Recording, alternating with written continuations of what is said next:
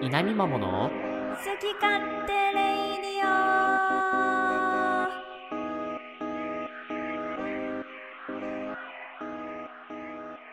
おはようございます現場を目指す田舎っぺゆうかっぺと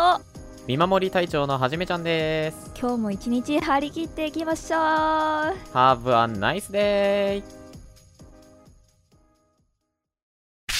稲見まもはいいということで、はいはいえー、第26回稲見まもの好き勝手レディオのお時間ですお相手は今週もゆうかっぺとはじめちゃんの2人でお送りしていきますイエあーイーよ今ろしく日ちょっとあれでしたねなんか低空飛行ノーマルでしたねあそうなんですまあなんて言ったって朝なんでね朝じゃ ないぞ1時だぞもういやいやいやいや朝よも うねいろいろ手をこ手を凝らしたんだけどうんそうなんかあメンバー赤いなとかやったんだけどちょっとおう無理おうおう無理でしたアメンバー赤いの全部言えるます言えるますはなわけないでしょあ言えれますなわけないのかう言えるますなわけないよえちゃんとあの家業以降もあるっていう多分あんまみんな知らないと思うんだけどいや知らないねちょっと知らな今いよ度ねその、お手本動画作ってよ作るよ作えるーから言ってよ、お手本はね僕ちょっとハヒフヘホ苦手なんでえねハヒフヘホが苦手なんなんそのハ特ヒ殊フじゃヘホないい苦手なのよタチツテトとハヒフヘホ苦手なのやよもっと苦手な行あるでしょみんななんかねサシスセソタチツテトハヒフヘホハヒフヘホが一番ダメだねもうなんか息全部抜けてくから、ハヘヒフホえでもそれ抜けていいんじゃないのこれしょうがないんじゃないの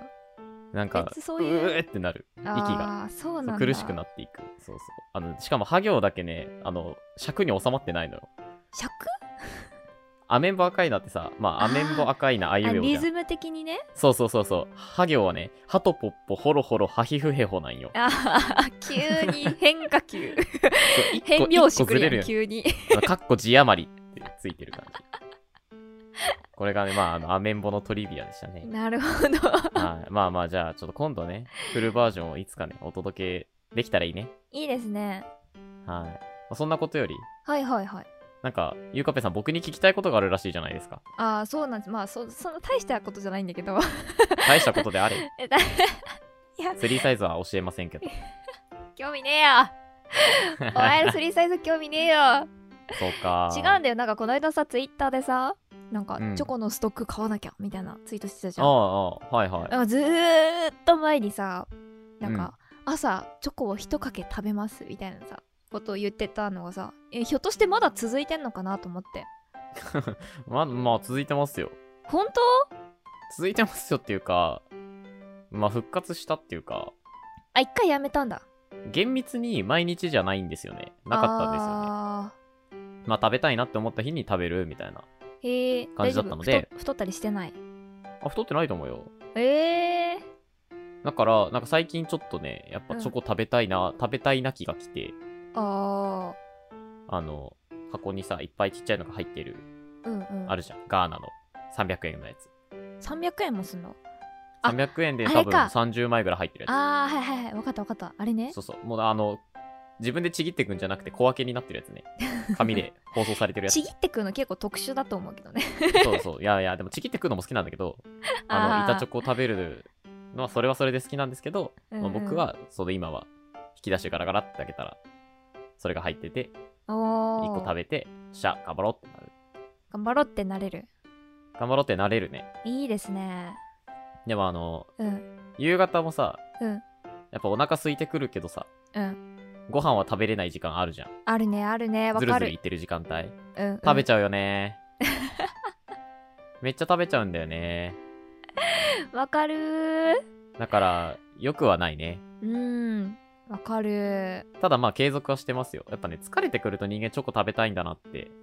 思う。えー、やっぱ比例してる、うん、最近忙しいのに相まってチョコ食べたい気が来てるので。あーでもねそういうのってねなんか1個食べ始めたらなんかもっともっとってなるらしいよ、あれなんか脳内麻薬らしいんだよチョコとかなんか糖分自体がそうらしいんだけどへそうまあいつも通りそのソースは確かじゃないんだけどえ。うん、まあそうだ、今ソースはって聞こうと思っちゃ った。いやでもあのまあ大悟とかメンタリスコ、うんあはいはいはいはいメンタリスコメンタリスコ大悟とかメンタリスコ。あっちゃんね中野中田中田敦彦うん。の動画と全部、か全部間違ってんじゃん。誰だよ、中野って。曖昧な記憶が 曖昧な記憶がこんね。なところで曖昧な記憶から語られる曖昧な情報ね。ふわふわしすぎてるふわふわしてんなー今日なんか。大丈夫か なそうか。いいやや、なんかねでも、わかる。ハイチュウとかさ、袋で買うじゃん。ああう んあの、小分けのやつ。買うじゃんと か言われても あれ、ドサドサドサーって開けてさ、バクバクバクって食ったらさ、まじうん3時から4時の間になくなってるもんね。マジやばいよね。ああいうのダメやばいよ一回食べ始めるとダメなんだよね。いやーそれそれなんだよマジで一回食べ始めるとね普段食べないから、あんまり。あ完食しないから、あうんうんうんやっぱその、たまに買っちゃった時がやばいね。本当に秒でなくなるメントスとか。あメントスえでもさああいうの食べ過ぎたらお腹痛くならないいあー、ならない。や私あ、おめっちゃ腹は年中ね、あんま調子良くない。なんか私ちっちゃい頃それこそさお母さんがめちゃめちゃ管理してたからさ私のおやつをうんうんうんうん。そうなんかそれでなんかおやつあんまりもらえてなかったっていうか言い方悪いけどなん か めっちゃ言い方悪かったけどあなんかそういうなんかハイチュウとかはダメでなんか菓子パンみたいな、あーはいはいはい、そういうのはあのおやつまあだまあよって言消って化に良さそうなねそうそうそうそう渡されてたけどそういうなんへかー駄菓子みたいなのもらってなくてそのあ遠足のおやつあるじゃん400円分とか買うーあるあるあの時はがマジで私のあのおお菓子の世界とのあのあれなんだよもう久しぶりの仰せの日なんだよいはいなる ほどねまあ人様が見てねお菓子だねって言ってくれるものを持ってかなきゃいけないからねそうそうそうそうそううわーマジで初めて見るこんなお菓子の世界みたいな感じでめさめっちゃ買ってさおやあの遠足の日にめっちゃ食べちゃうんだよね、うんそしたらめっちゃお腹痛くなってへえそうやっぱ体勢がないんだ よそうだから遠足の日は大体お腹痛いんだ学習しろあーでも今食べ物の話したらお腹が空いてきま したちょっと収録終わったらご飯食べたいと思いますはい、はいということで今日はですねちょっとはじめちゃんが最近ふっとうん、気ニになっているニュースについてュースはい、触れていこうかなと。結構ね、えー今回ちょっとあの我々の中では挑戦の回かもしれませんが、をチャレンジしていく感じですかチャレンジですね。まあでも皆さんには、なんかこう、学びを届ける、前ちょっとありましたけど、はいはいはい朝からね、少し賢くなっていただいて、あー知識を一つ増やしてもらって、まあ1週間過ごしていただこうかなっていう、そんな回でございます。おじゃあ皆さん一緒に学びましょはい、ゆうかっぺイもエ学んでください。楽しんでいきましょう。う稲見マも時に、ゆうかっぺさん、はいはいはいあの、最近こちらほらニュースでうん見る、見かける機会があるんですけど、あの、処理水放出ってご存知ですか処理水放出はい。あ、ご存知で ない。ご存知でないですね。ちょっと存じ上げないですねあ、ちょっと存じ上げない。なるほど、なるほど。そうか。あうーんと、じゃあ、あの、福島第一原発はご存知あーそちらの方はちょっとごぞ存じ上げておりますね一応存じ上げてあられはるい、あらせ、たてまつられ、ソロ、ああそうですそろそろソロ。あ の、まあ、2011年のね、はいはい3月11日に起きた、うんまあ、東日本大震災って大きな地震で、はいはいはい事故があった原発ですね。うんうんうでんその事故によって、まあ、その核燃料、うん発電に使われる核燃料が溶け落ちてしまって大量の放射性物質がこう世に出てしまったっていう事故なんですけどはーい実はこれに関係した話がですね最近またちょっと出てきていて、また10年越しにまああはれっいてまあ、そっか問題というかうんうん国が方針を決めましたよっていうニュースなんですけどはいはいその処理水っていうものを外に出します海に放出しますっていうニュースなんですああまあねなんとかしなきゃいけないもんねあるもんそうう、そうそうなんですようんうんうん、ただまあこれについてねいろいろとこう物議を醸しててですねへえでそれをこう見ながら思ったんですけどやっぱこの正しい知識というかはあはあはなんだろう知らないとわからないことっていっぱいあるじゃない印象だけでいい悪いって決められないと思うんですよあそうですねだから今このご時世ねやっぱこううん印象、パッと見の印象だけでいい悪いを語り始める方々っていうのが結構いらっしゃるわかるうんだからまあせめてね我々のこのラジオを聞いてくださってる皆さんにははいその善悪は置いといてはいはいはいはい、まずは正しい理解をしてもらってそれを踏まえてどうですかっていう風にしてもらいたいなと思ってですねなるほど今日はちょっと正しい情報が仕入れられるという そうですね。ことなんですねゆるかっせのさっきのあの、まあ、脳内麻薬よりは操作はっきりして ますよ。なるほどね。はい。あの、おーそれは期待できますね。まあ、私ちょこちょこ言ってますけど、理系出身なので、ほうほうほうほその放射線とかね、そういう話が出てくるんですけど、う。おまお。あそのあたりはこう、一応一般の人よりは知識があると思いますんで。おあの、引っ張ってきました、教科書。おー。 学び、学び直してきました。ガチです、ガチです。はいはい。まあ、それを踏まえてね、ちょっとお話をしていこうかなと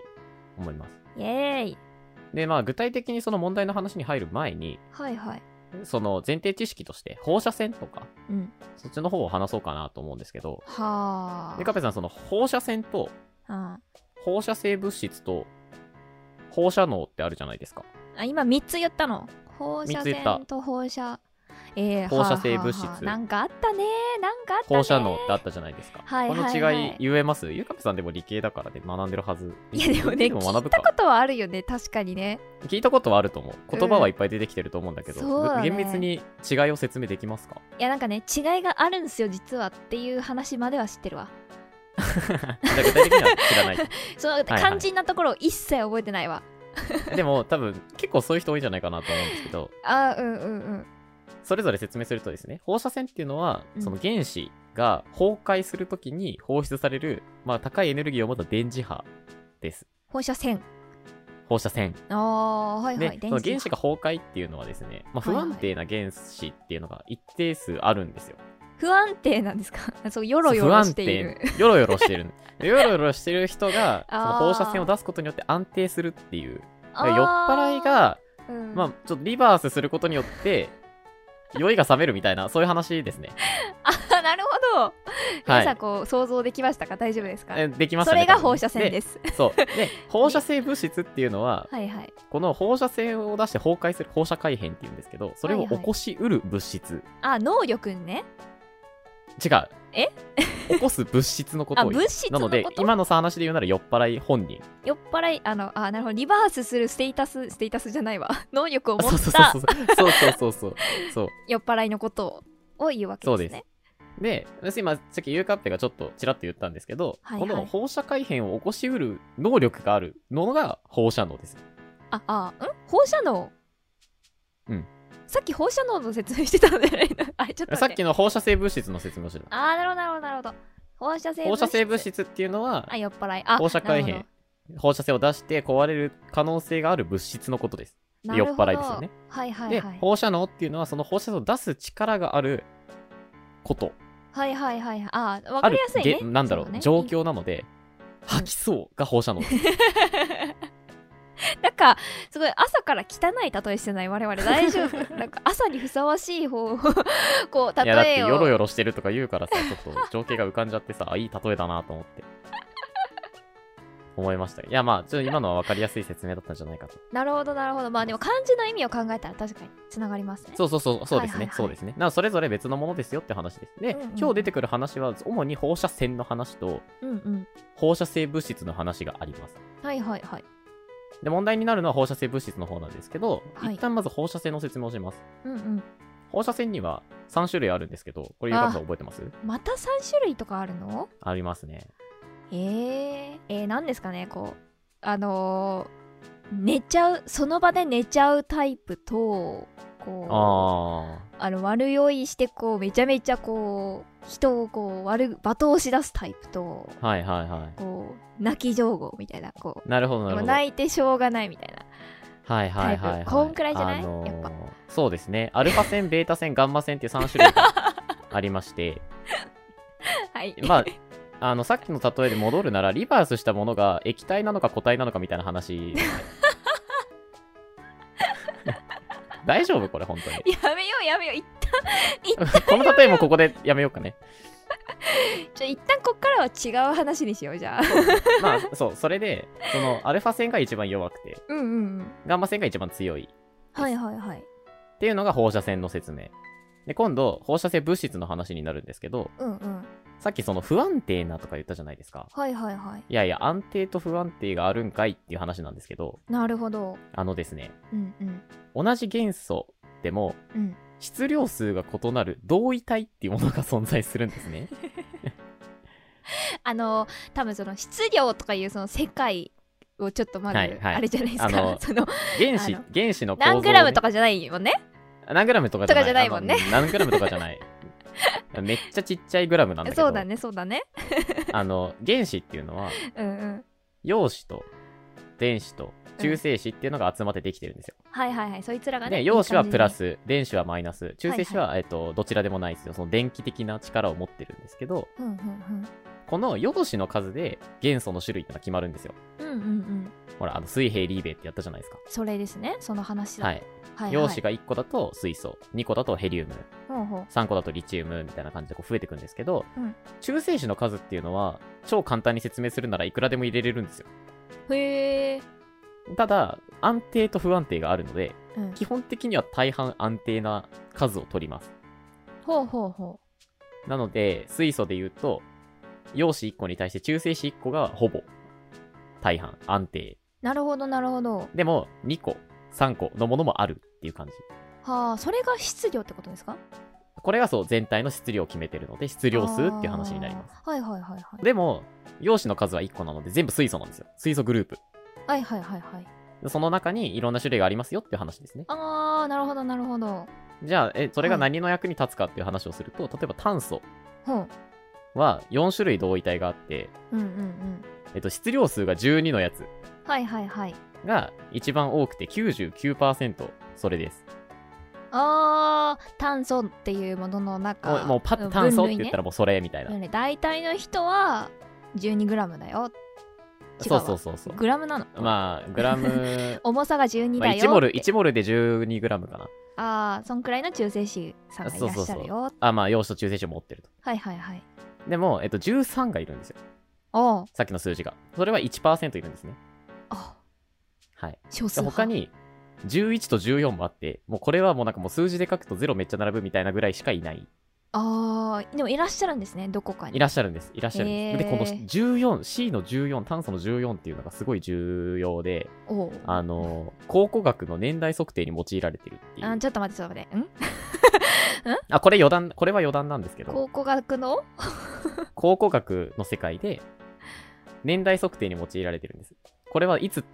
の時代のものだっていうのを調べるときにこの炭素が使われていて、はあはえっあとはあはあ5730年の半減期があってうんうんでその資料の中にどれだけの炭素その14の炭素が含まれてるかっていうのを測ることで何年前にあ死んだかっていうのが分かるっていうーなるほどね、はいはなんいか木の幹とか地層とかいうあ感じそだうそうそうそうそうそうななんかんですそうなんですこのこいつがこんだけいるから何年前の話だ そうなんですすへえそういうことすげえでその存在確率がね何パーセントって分かってるのでそれを基準に何年前って決めるっていう話なんですけどほーいやいや待って待って半減期って何ぞやとあー思いますよね皆さんあそうですね 思ってねそうです ねついてきてね、えー半減期って何ぞやって話なんですけどはいはいはいさっきあの原子は不安定な原子は放射線を出して安定になるって言ったじゃないですかはいはいはいはいこの、えっと原子がね例えば100個あった時に、うんそれが50個になるまでの時間半分になるまでの時間を半減期って言いますうんうんうんうんだからその50個は放射線を出して安定になっていくどんどんなっていくんですけど、それにかかる時間ってことですねなるほどはいでこの長さっていうのが原子の種類によって様々で例えばその原発の事故福島の原発の事故で放出された中でいくとセシウムの137っていう原子はうんうん半減期が30年かかるんですよなるほどセシウムという放射線放放射性物質物質その危険なものと言われるものが不安定なもので、それが半分になるのに30年、ああそうですそうです噛み砕いていただいてすいませんありがとうございます なだるほかどらあの常に放射線が、まあでえっと1個の原子からは1回出りゃ終わるんですけどはいはいはい大量にあるので、まあ、次から次にこう放射線が出ていくっていうイメージうんうんうんうん酔っ払いがたくさんいてもう次から次に入ってるっていうイ メージですとんでもないななんでそんなことしたんだって思い そうそうそうで100人が50人になるのに30年かかるっていうはいはいはいすごいすごい話なんですけど、うんすごいだからダメですまあ今もね想像したらダメですその元の家に戻れない人がいるっていうのは、まあ、この辺が原因になっていたりしまなるほどすはい稲見マモっていうのがあってうん実際にね、さっきの処理水問題の話に入っていこうかなと思うんですけど、はいはいはいさっきも、ね、冒頭でちらっと言ったんですけど、そうんの福島第一原発っていうのは事故の影響で、あの、発電に用いる核燃料がですね、はいはいあの、溶け落ちてしまったんですよ。溶ける水にうん。うん。えっと、空気になんだろう。溶解はあはあは金属って高温になると溶けるじゃないですか。あはいはいはい溶けるんですよ、皆さん。プラスチックって 熱したら溶けるでしょそれと一緒。いやそうと鉄が溶けるのは知ってるよ多分みんなああ、よか った加よかっ工とか知ってるからた。あ、そうかそうかそうだね。で、その、なんでそんなことが起こるかっていうと、さっき、そのうん放射線を出すときに崩壊する、原子が壊れるって言ったんですけど、はいはいはいこれはですね、放射線とともにすごい高い熱を出してしまうんですよ。はあなるほどそう。で、核燃料っていうのはもちろんその発電のために核分裂を起こして、うんうん常にこう崩壊が起こってるので、うんどんどんどんどん熱が高くなってしまうんですね。はあはあはあはあで、通常時はそれに水をかけること、冷却水って言われるものであ、ー冷却をして、その溶けないように、高温になりすぎないように維持してたんですけど、うん事故の影響で電源が落ちちゃって、はい冷却ができなくなってしまったんですよ。なるほどもうその循環装置が壊れてしまったと。うんうんうんだから、もう自分自身の熱で、自分自身が溶けてしまって、メルトダウン。あの、炉心融解ですよ、炉心融解。炉心誘拐はい。あの、核融合炉にさーのやつですよ。核融ななんすかそれななんあ、マジ、ボカロを知らないあれそこは通ってると思ってた、 俺。あ思い出しましたはい あーありがとうございます。 今ちょっと歌っていただいてもいいですけど。いやそこまでは覚えてないそういう曲があるっていう認識あ露心誘拐、そう、まあ、露心誘拐っていうのがあって、まあ、それで、はいはいはいあの、それがまあ溶け落ちて、まあ、大気中とか土壌とか、あとは水蒸気爆発とかもいろいろあって、その空気中に出てしまい、大気中に出てしまいましたよっていう話なんですけど、はあそれを、まあ、その後ね、処理するときに、また水をかけて今、冷却を続けてます。へえそこに、まあ、水をかけて温度を下げるっていう作業が行われて、今も、その水を流し続けてるんですよ。なるほどえ今その炉心誘拐が起こってそれをとりあえず冷やし続けてるっていう状況,、状 状況なわけ今そのあ、そうそうそそうそう、のまま放さにそうで置しすてるんだ10年間そのまま、そうです。放置、あうーーん、そうですね。他にちょっとしようがない。埋めたりとかもできないので、なるほどでそのそれ自体がもう、それ自体が危険な物質なので、そう下手にでしか触れないもっていう30年半減期だからもう全然、どうしようも全然ねですどうにかしな,、はいし全な然きゃっですよていう感じでこう放置というか現状維持で放置してるみたいな感じそなんだうです、そうです。そうです。あまあ、ちょ、もうちょっと、ごめん、補足をすると、ーはいはいはい30年経って次の物質に変わっても、それが放射性物質の可能性があるんですよ。おっと安定しきれてないとそうそう、連鎖し続けてめっちゃ吐くっていうあー連鎖ってあったね 可能性があるのなで、るほどいさっきのパッて言ったセシウムは、セシウム自体は30年だけど、その先はちょっとごめんなさい、僕も調べてないんであれですけど、なるほどねセシウムから成り変わってまた危険な物質になっている可能性が全然あるからはあるから、そう、下手に触れないっていう話なんですけど、あららららこれにね、その水をかけるとどうなるかっていうと、水の中に放射性物質が溶け出てしまうんですよ。あー溶けちゃうんだこれね、めっちゃわかりやすいイメージ思いついたんですけど、はいか角砂糖に水をかけると砂糖水ができるでしょ。はいはいはいそれ。なるほどそれが、今えっと、汚染水と呼ばれるものです。出ましたなるほどねはい、汚染水。これをね、その汚染水をきれいにして処理したものが処理水っあていうもので、これを、まあ、その海に今度流しましょうっていう話をしてるんですよね。ーそうなるほどやっとスタート地点に立てたぞはい。 皆さんやっとたどり着きましたよ。そういうことか処理処理水か、えっと、その処理水はどこに今あるかっていうと、その原発の敷地内にタンクがたくさん作ってあって、おーそこに順次こう、溜められてる状態です、今。えてかその処理しましたっていう水も流せない状況なんだてかそこにまず驚きなんだけど、まあ、それは、その、要は放射性物質をもともと含んでたものが、はいまあ、その、そうやって変えたとはいえね、あ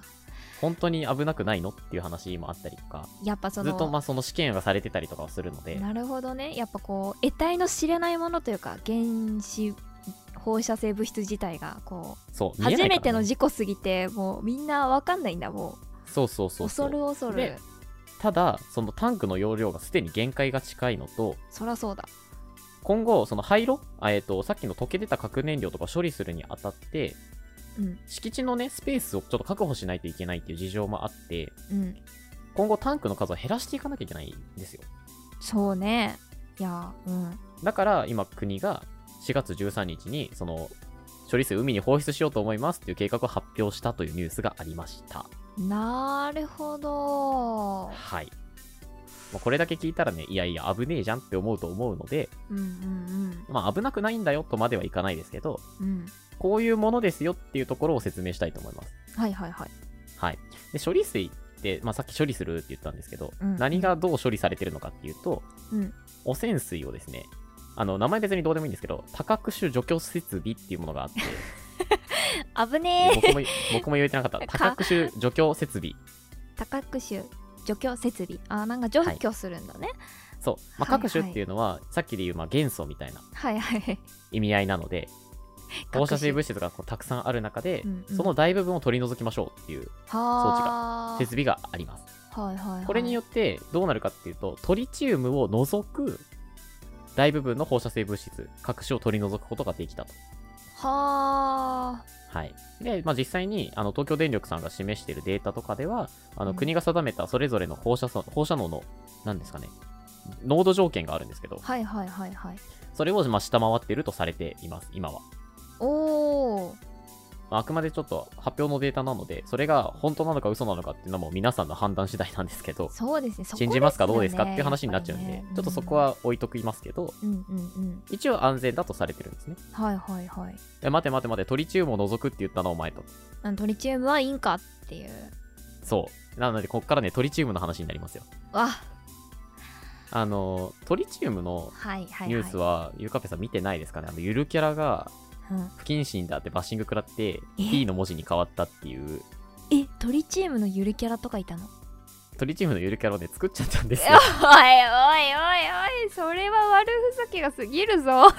あの、意図としては、うんうんその、なんだろう、危険なものじゃないよってみんなに知らせるために、そのキャラクター化して、はああの、なんだろう、受け入れてもらおうじゃないけど、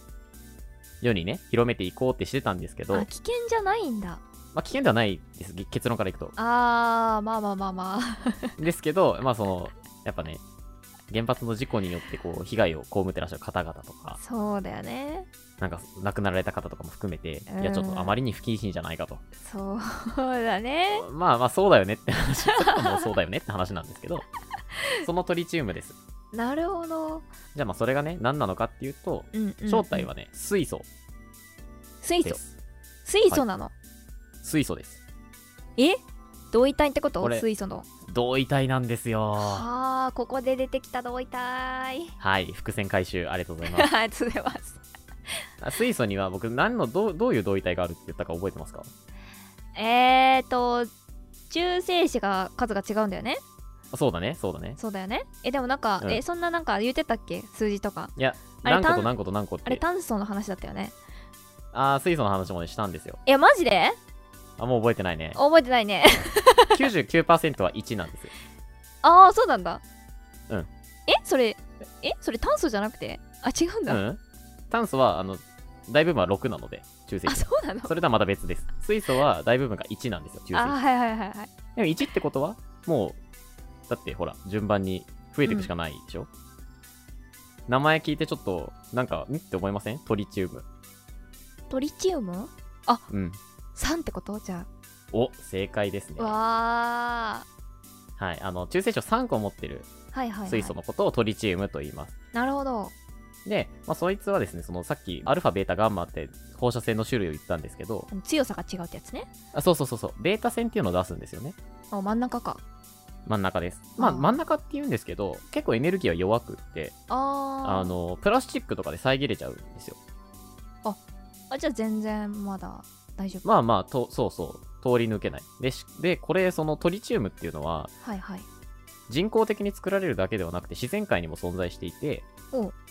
宇宙から地球には放射線って降ってきてるんですよ。いろんなうううん宇宙船が。宇宙船からあ、この時の線は、あの、ラインの線ね。あー船じゃないよ。おーびっくりしたははい、で降ってきて、 それがその空気中の酸素とか窒素とかにぶつかった時に、トリチウムができちゃうっていうのが、あ現象があるんですよ。おおただ、還元期が短くって、うんこの生成と崩壊が、あの、なんだろう、釣り合ってるんですよね。もう生まれては消えてっていうのをこあうやそうるそこうとそうによそうって吐かないんですトリチウムは吐かないんですよトリチトウムリはチウムちゃんはかない系女子でか、まあそそう自然界で見れば一定の濃度でたと保たれ続けているとはいう物質ですあはいはいはいでちなみにですけど水1リットルあたりに1ベクレルのトリチウムが含まれていますベクレルもう初見です その単位初見ですけれどもあーこの単位初見ですよねこれあの1秒間に放射線を出す原子の個数を言います個数1秒間にはいなので1秒間に1個放射線を出す原子があった時に1ベクレルって言われるんですよはあはあはだから 1, リ1リットルの水を用意すると1秒間に1個原子が放射線出してるっていう感じイメージですね、あなるほどねはいはいはい、まあ、そのくらいの存在確率で人体にも含まれてますあいやまあ危なくないのってさっき危なくないって言いましたけどーはいはいそのベータ線はねエネルギーが少なくてあの皮膚をね通り抜けられないんですようん外部から飛んできた時はあもうなんか表面で止まっちゃうみたいなああそんな程度かそうであのまあ必ずしも安全っていう意味ではなくってそのいっぺんにね大量にドーンと食らうと、うんもちろんそうやけどみたいになっちゃったりはするんですけどああさっき言ったようにその存在確率が本当に0.0000いくつとかの世界なのであ対してそのなんだろうわざわざ気にするほどのものではないっていう話、ーなるほどうん、かつその中からうん中に取り込んでしまった場合呼吸で空気中のものを取り込んだりとか水飲んでとかうんうんうんの時はそのなんだろうな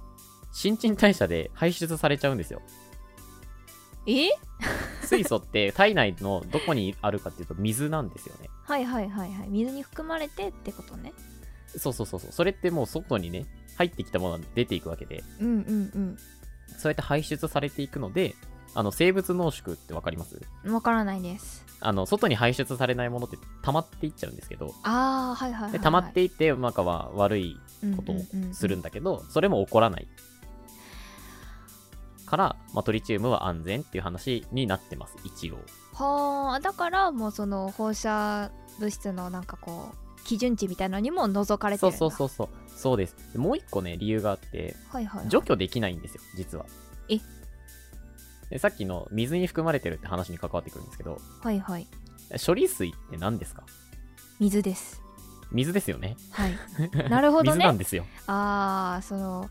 H2O の H にこう混じってるそうそうってそいううそイうメージまさにそうですそうイメージいやもうそれ今説明しようと思ってたことですああ説水明っしてくださいそう H2O 水って H2O なので はいはいはいその H がねトリチウムがいもともと自然界でも一定数あるんだからうんうんうんうんそれをわざわざ除くっていうことがかなり難しいはああのできないわけじゃないんですけどあらしいんでですけどああのあ遠心分超高性能な遠心分離でもうその中性子2個分の重さの違いでこうお下に落としてみたいな話になってきちゃうんですごいなすごい世無界理だでなそんな無理でしょコいやストがバカにならないのとそんなそ大量に水を捨てたいのにうんそんないちいちね、遠心無理とかかけてられないっていうのもあって、あー現実的でないのと、基本的に無害な物質であることから放出に問題ないとされてます、世界的に。あーなるほどねこれあの、野菜と違って、うん天然か人工かに差はないんですよ。あーはいはいはいはい無農薬か、 無農薬かどうかじゃないんですね、別に。うんうん、うん、人参は人参なんですよ、もう。科学の世界において。ああこうあれね養殖なのかこうあ、そうそうそうそう。自然なんだっけ養殖そのうそ反対うなそうんだっそうけ。養殖と天然あ天然なのかみたいなねそこに差はないってことねそこはないん です。トリチウムはトリチウムなんですよ。あで、あの、まあ、だからどうだっていう話なんですけど、フランスのね、そういう再処理施設から出されるトリチウムの量、年間、1計4000兆ベクレルです。ーおお4000兆4000兆、1計、一計計4000兆ベクレル。は私 K っていう単位普通に使ってんの初めて聞いたうん、俺もちょっとあんま見ない。すごっっていう、まあ、量、そうやって出されてる、あの放出されてるっていう事事実があります。あーもうあるんだねもう別に初めてのことじゃないんだ放出自体はね、ただ、まあ、その処理をして、うんそんなにば、あの、いっぺんに出す量としてはかなり多いことにはなってしまう。年間でそれだけだけど、まあ、ま、こまめに出してるので、薄まっていくし、あいーろんなとこにこう広がっていってるけど、今回はその結構大量な量をいっぺんに出すっていうことになってしまうので、なるほどそっかそっか短いスパンでね。そうよそう。そこのところは、まあ確かに問題視しなくていいのかっていう議論はあると思います。なるほどねうーん。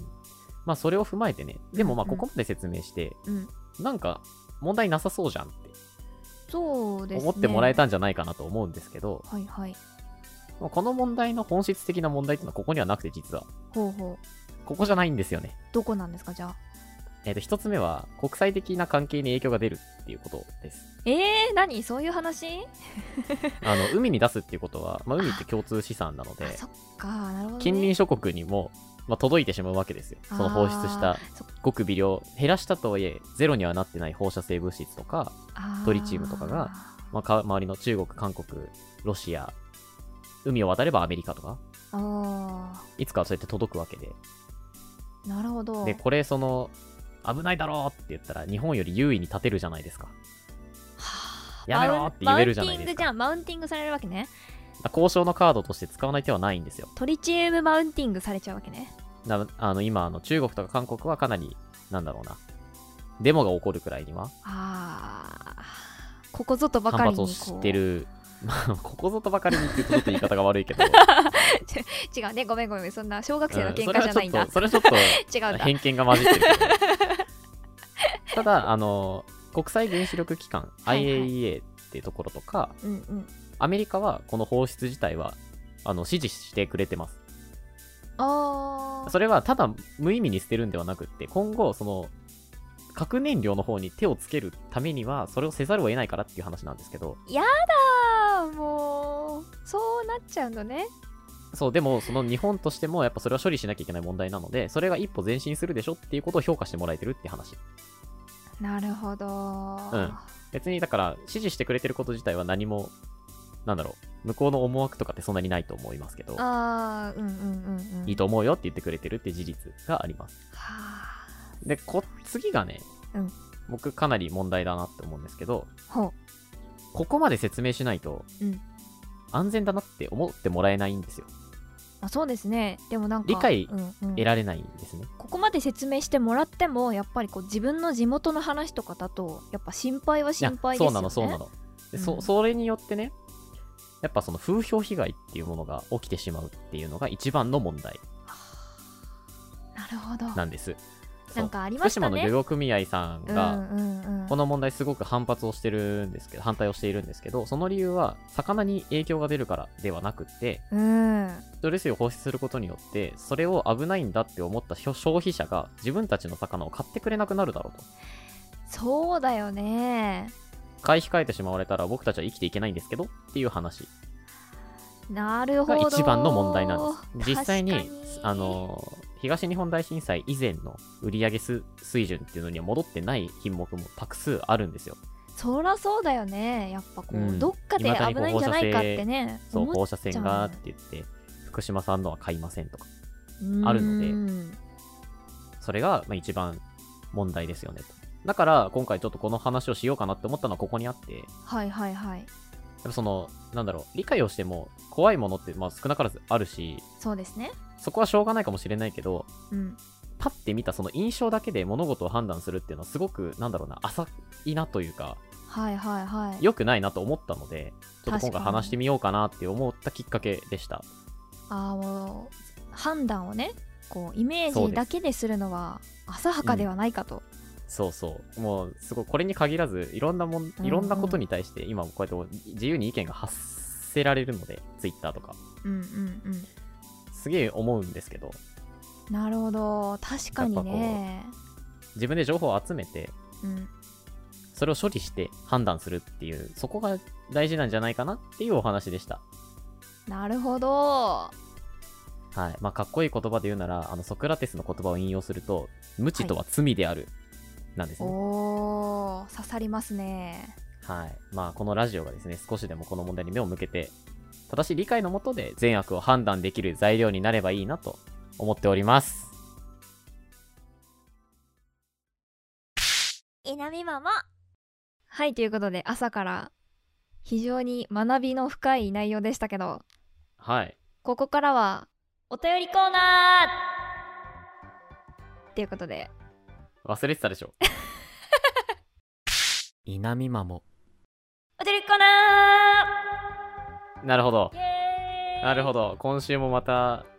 はい一歩タイムを縮か縮めてきましたねそう一歩前進しましたよ今日ももうお便りはほぼ聞こえてなかったですけ どねうれって言ってたけど大丈夫かな大丈夫いつか本当に消えてなくなっちゃうんじゃないかと思って伝まわっすけどたんじゃない大丈夫伝わったまあまあ大丈夫でしょうはいまあね朝から非常に学びの深い内容でしたけれどもああいえいえいえこれスタからーのは説明でしたがいえいえいえいえお便りコーナーということではい気を取り直していきましょう皆 さん皆さんを作ったゲーム募集していたものをたくさんいただいておりますのでご紹は介いしていきたいと思います、よっしゃやったるでじゃあ4月のお便り今回で最後なのでちょそうですよっと一気にいきますよイエイはいまずはいただいております、えーはいラジオネームラジオネームじゃないや小津山さんお大瀬山さありがとうございますお腹が鳴っております、ん お腹すいたね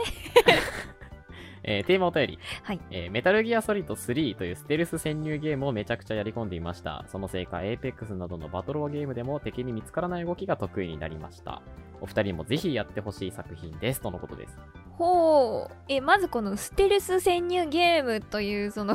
ジャンルが全く想像できないいやあ のメタルギアソリッドはご存知ですかちょっと存じ上げておりません存じ上げておりませんあのスマブラにスネークってキャラ出てくるんですけど知ってます蛇ですか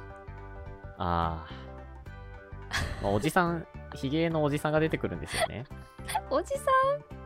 でこのそのスネークが出てくるのがメタルギアソリッドっていうゲームでそれの、まあ、3作目ほうなのかなメタルギアソリなんかシリーズ5作目って書いてますねえ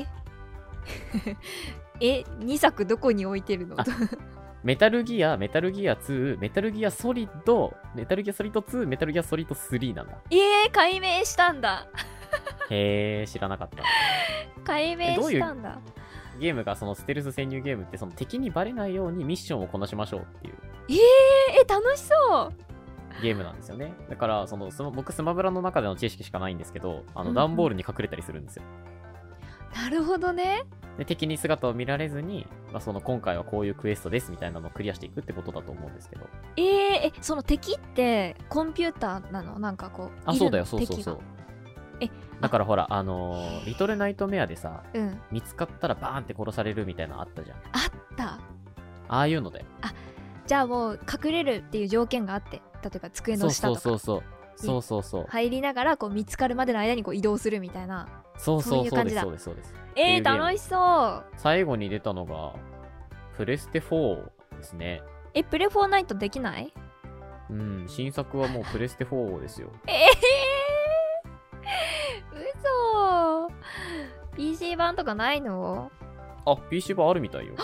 できるじゃこれワんンじチゃャンあありますよ。こワンのチ、ャンある小津じゃん山さんが送ってくれたこのゲームは、うん、どうもそのプレステ2じゃないとできないみたいなんですけど、あー、最新作はただできるとそう別のそうそうシリーズのゲームであれば PC でもできそうですね。えー、エイペックスに行かせるらしいよあのなね、小津山さんの動画でね、うんなんかずーっと隠れて、誰にもバレないまま人が目の前を通り過ぎていくっていうシーンがあった りした。え行かせてだから多る分そうそう、息潜めてる、得意になったんだと思う。なるほどね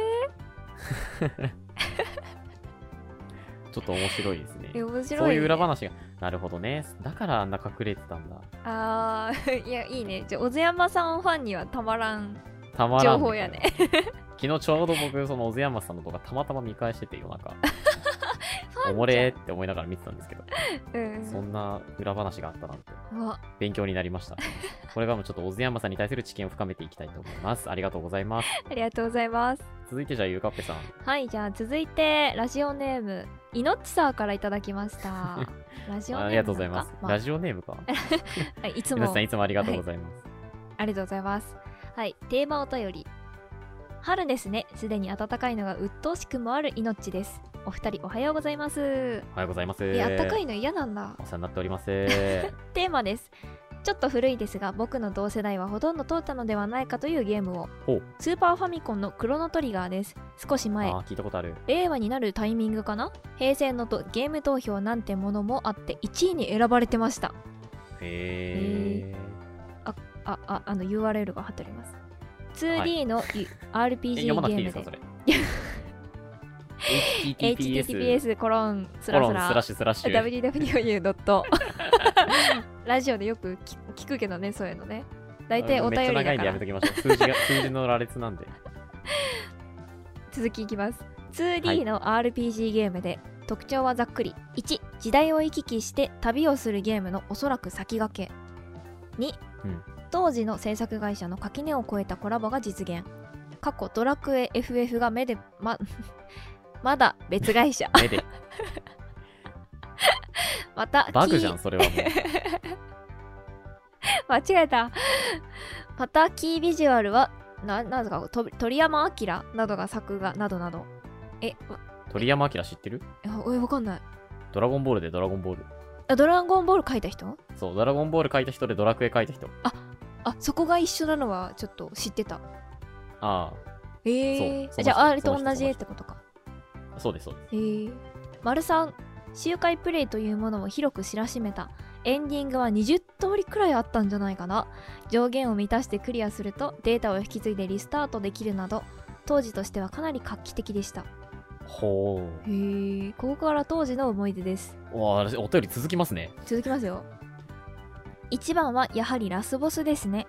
倒す手順を間違うと何度も復活してしまうんですね当時 RPG もほとんどやったことなかった子供の頭は全然回ってなくて永遠と戦って多分30分以上奮闘してたんじゃないかな間違えました戦闘。 30分以上戦闘してたんじゃないかなクラスメイトの S 君と2人で U カッペにも引きを取らないくらいギャーギャー言いながらやってクリアしてましたねそしてあーって言 ってる。相当よマジでそして当時ネットなんて全然でしたので前述のクリアデータ引き継ぎの存在は雑誌などで知っていても方法はすぐには広まっていませんでしたクリアするだけで大変なんだからすぐそのモードは出るだろうと思ったけど最初のメニュー画面はクリア後もいつも通りで2人で大笑いしましたね自分の何を作ったゲームかは分かりませんが青春期の思い出として大きな割愛を占めていると思います割割愛合じゃない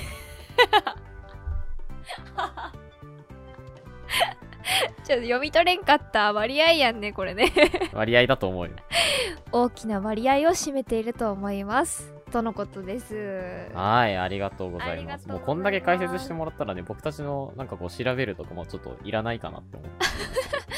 えでも知らないこのクロノトリガーっていうゲーム僕もちょっとやったことはないですね。存在は、あの、存じ上げておりますが。え戦うんでしょこれだってまあ、RPG だからね。ああの、スマホ版でも出てますよね。えマジ結構ランキングも高いところにいた気がする。クロノトリガーって。えだってランキング1位だったんでしょね、うん思い出のゲームランキング。そんな高いんだね。へえその、なんか、垣根を越えてという話ですけど、はいはいはいあの、FF を作った坂口さんうんっていう人と、すごいドラクエを作った人の名前の堀井さんっていう人と、はいはいそのドラゴンボールの漫画家、鳥山さんが集まったっていうことで、もう、そりゃ、そんだけの人が集まったらね、へえすえげえもんができますよね。ほんとだ絵がドラゴンボールの絵だあ、そうそう。あの、髪型が多分ドラクエ3の主人公と一緒だったと思う。ほんとだかなわんかいい似てる、結構似てると思う。へえてかえ順番とかあるんだ倒すそれね、ドラクエ、ドラクエ6とかでもね、あるよ。マジあのね、手と手と顔のボスが出てくるんだけど、あんじゃそりゃあのさ その先にあいつを倒さないとこいつ復活するんだよ、みたいな生き返るんだよ、みたいなやつがあったりする。えー、そういでうも多の分そってされよりもっと古いから、そういうのってさ今さ、まあ、例えば YouTube でさこう攻略みたいな調べるじゃん、うんそういうのない時ってもう自分でパターン分けして一個一個やっていくしかないのあそうだね、だからやって気づくんだよ。あ、こいつ、こいつザオラル使うんかい。めっちゃ倍分けじゃん倍分 け場合分け場合分 け。1、左手から倒した場合、2、右手から倒した場合、3、顔から倒した場合。えさ顔倒しても両手残るんかい。さんね3通りくらいならまだできるけどね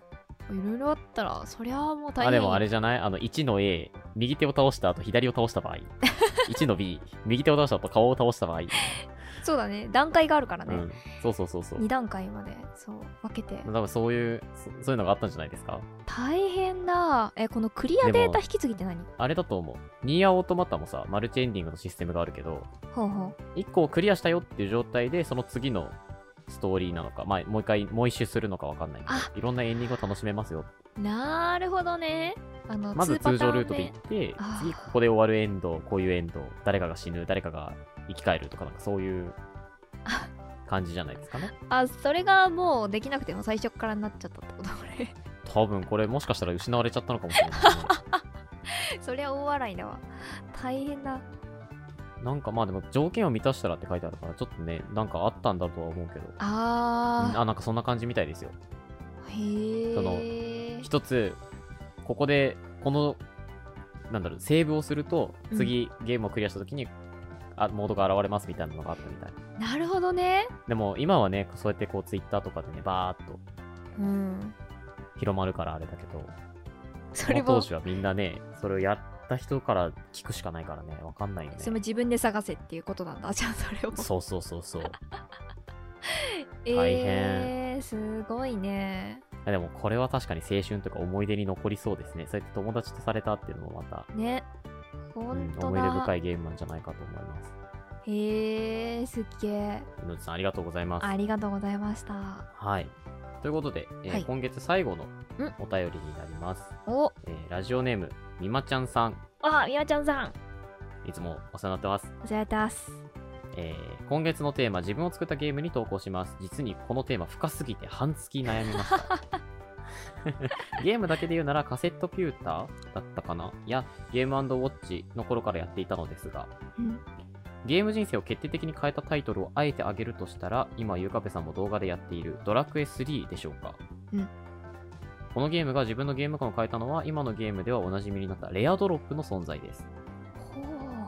同時期のゲームは隠しエリアに宝があったりするのは多少あったのですが、モンスターが一定の確率でレアアイテムを落とすというのはとても珍しく、何時間も同じモンスターを倒してレアアイテムを手に入れて、越に浸る行為を覚えて、自分のゲームに対する使い方がガラッと変わった瞬間でした、とのことです。うおおすげえはい、あのドラクエ3作りたいと思います。いちょやっとあのすいませんね、配信に力を入れすぎてちょっと今お休みしてる状況だったのい で。やそんな圧をかけようと思ってお便り送ってないからいやいや、別にもちろん、でも、やっぱこう、待ってくださってる方がいる以上ね、答えていきたい。 そうですねそんな実況者でありたいなと常々思っている、今日この頃ではござい ますが、なんだそれレアドロップだって、えー、これなかったんだね最初だからこう場合分けしかなかったんだここここにはあれここにはないあしかなかったのが、そうねこう乱数でこうやったりとかできるまやあ、つその多分ほら、ゲームのなんだハードのこう進化によって、うんうんメモリーのね、数も変わるから、ゲームにどれだけの情報を詰め込めるかもあるんですよ。 なるほどそうそう、ドラクエって、ドラクエ1の時って、うんうんダースドラゴンって出てくるじゃないですか。うんうんダースね。あいつ、本当はダークドラゴンだったんだって。えでも、文字数がね、制限があって、書き、あの、カタカナの句入れられなかったの。えだから、泣く泣くダースドラゴンにしたの。すなら入ったの数はもともとあったんで、スライムがね、巣だから。なんだそれおもろっていうところから、っていうところからゲーム機って始まってるので、えもー、うそれに比べればね、その、もうスーパーファミコンはもっとはるかにグレードアップしてますから。なそるほど、ね、ういうことも可能になった乱数がね、組み込めるようになったってことじゃないですか。面白ね、今やってるゲームでもね、モンスターハンターはね、あの激鱗とか、うんうんうん弾とか、確かにレアドロップなんであれば。確かにまあやっぱ確率で落とすってなったら何回も倒してこうやり込むみたいなね、うんうん感じになるもんね、うん。何時間も同じモンスターを。やっぱそ の、いいね。一個のゲームにそれだけの時間かけられるって幸せだと思う、今。そうだねうん確。かに全然かけられない。なんか次から次に出てくるっていうのもあるよねそうなんだよね。ねやっぱだから、それはちょっと悲しい現実でもあるけど。そうだねいやでも味変ちゃん結構やり込んでる方ですけどね だってそうかなだってもうモンハン始めて1週間目とか2週間目とかでなんかあこの衣装も作りましたあこの防具も作りましたとか言ってこう まあ効率重視なんでね、そこはね。 コレクションしとったやんだってまあまあ、でもその、エペにね、また労力割いてたりとか。ああそうですねあなたウはィーレもずっとやってるんで。ウィーレも力入れてんのよ実は配信してないけど、ウィーレもね、そうなの配信してないけどずっとやってんだよね。しかもオフラインで。コンピューターと延々と戦ってるっていうのもめっちゃ楽しいんだけど、まあそその話は別にいいんだけどさ。 好きなんなだんかもねう本当にうん、ゲームの進化を感じるお便りでしたね。うん本当だね歴史感じるドラクエとかさ、うん FF 多かったね。多かったねあやっとスマブぱラね。偉大なんだねあの辺の歴史を変えたゲームみたいな、そうだね。やっぱ思い出には残ってるんじゃない初めて触ったゲームってやっぱ思い出に残ってるからさ、確かに初めてとかすごいこうなんか印象的なゲーム、時代、時代ごと変わってるゲームってことじゃん。うそんうれんうんうんそういうのにね、立ち会えてるってのは素晴らしいことですよね。すごいですねなんか来ないかなそういうのなんかもうさ行くとこまで行った感じあるじゃんゲームの世界、まあ VR じゃない。あドラクエが VR で出てきたらすごいだろうなと思う。うわやばそれやばすごい夢かも、それ。確かにえそしたらもううんはじめちゃんの人生変えたゲームになるよなるよ。ちっちゃい頃やってってそれがまあ、人生っていうか、みみんな変えられてるんだけどさ、まあ確かに世界変え僕たゲにー限ム、らずなんだけど そう確かにそれはちょっとまた、なんか意味は変わってきちゃうけど、でもそういう、なんか未来もちょっと夢見つつ、うんはい、今月のお便りここで締めたいと思います。ありがとうございました。本当皆さんたくさんありがとうございましたはい、ということでね、まはいたはい5月がやってまいりますので、新たなテーマをあお知らせしないといけないんですけれど も、何でしたっけねまだ決まってないですねや。ってないですよちょっとじゃあどうしましょうちょっとあのか編集で切りますけど、今から相談しますんで、ちょっと待っててくださいね、皆 さん。はい、決まりました。はいはい、この間わずか1秒。全部結構長かったけど結構長かったね。話全然違うこと喋ってたしね。本当だねはい。じゃあ、あの、ゆかぺさん発表していただいてもよろしいですかわかりました。いきます。あなたの夏のテーマ曲イエ ーイもうあの、曲のね、うんタイトルと歌手と、まあ、思いがあれば思いもぜひ寄せていただきたい。そうですね。これを聞いたら夏って思うなみたいなそうそう、5ね。月といえばもう夏ですから。そうですよ。もう夏来ますよ。皆さんどうします夏来ちゃうね。どうしよ皆さんがどの世代で攻めてくるかっていうのもいちょやっと楽しみう。にしつつそうだよね。そおうだ便よね。りお待ちしたいとうん。思います。楽しみです。はい。お便りは、ゆぐぐ、ぎゅう ぎゅるホームから送ぎゅうぎゅるっていただくことができ ます。ホーム上でラジオネーム、お便りを送りたいコーナーを選んでいただいて、メッセージを送ってください。もちろん、YouTube のコメントや Twitter からでも大丈夫です。はい。皆さんの夏のテーマ曲お待ちしております。はい。ということで、はい。ちょっと珍しく、うん。社会派なラジオでございましたが、せやね。いかがでしたいやー、でもね、やっぱこうね、なん、なんでしたっけ結論が。結論結論怖い、一番怖いのは人 間。なんかねこう無知は罪である無視とは罪である。うんもう非常に刺さりましたねはい やっぱねこう大事ですよねそういうのはね まあまあう、んやっぱちゃんとね、調べて情報を得て、物事を見るっていうのは大事ですね、という。そうですね非お常話でごにざいそうました思いましたはい僕も最近ちょっとニュースをやっと見るようになったんで、あー大事だね勉強していこうかなと思って ます。はい勉強になりましたありがとうございましたまあ、ら来週以降はまたあのいつもの調子で、たわいのない話、どうでもいい話していこうと思って ますんで、そうですね皆さんぜひ、ぜひあのチャンネル登録と高評価よろしくお願いし ます。それ私が言うんだけど あ、そうやっていいんやった。取らないでよこの番組は僕たちの YouTube チャンネルとポッドキャストにて配信をしております。YouTube ではゲーム実況もやっておりますので、ぜひそちらにも遊びに来てください。はい YouTube でご視聴の方はチャンネル登録高評価もぜひよろしくお願いしますあれそれさっき言ったけどね。 いやいやいやいやお前が取ったんじゃくどい人みたいになったわごめんそれではまた来週お会いしましょう。さよなら。さよなら Have a nice day!